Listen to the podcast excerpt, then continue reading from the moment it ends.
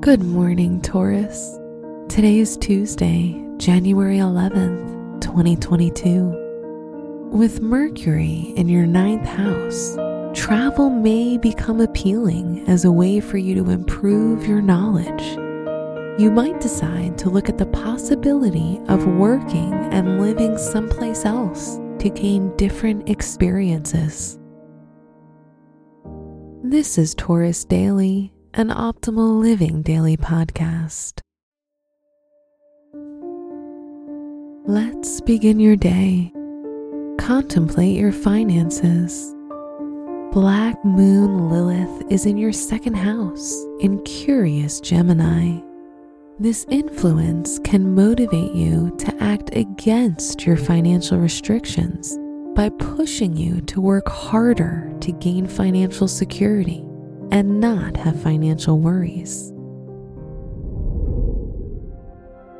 Consider your health. Uranus retrograde in your 12th house can help you loosen up. Under this influence, you can let go of harmful habits in your life or behavior that causes you to worry and overthink.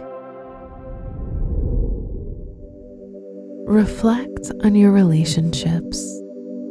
With the moon in your sign transiting your 12th house, if you're single, you may want closure with an ex-partner in order to regain your peace.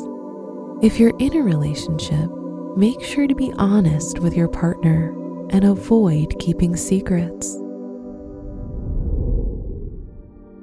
Wear purple for luck.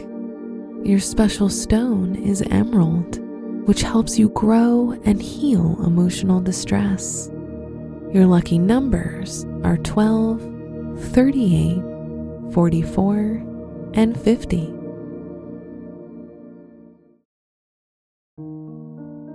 From the entire team at Optimal Living Daily, thank you for listening today and every day. And visit oldpodcast.com for more inspirational podcasts. Thank you for listening.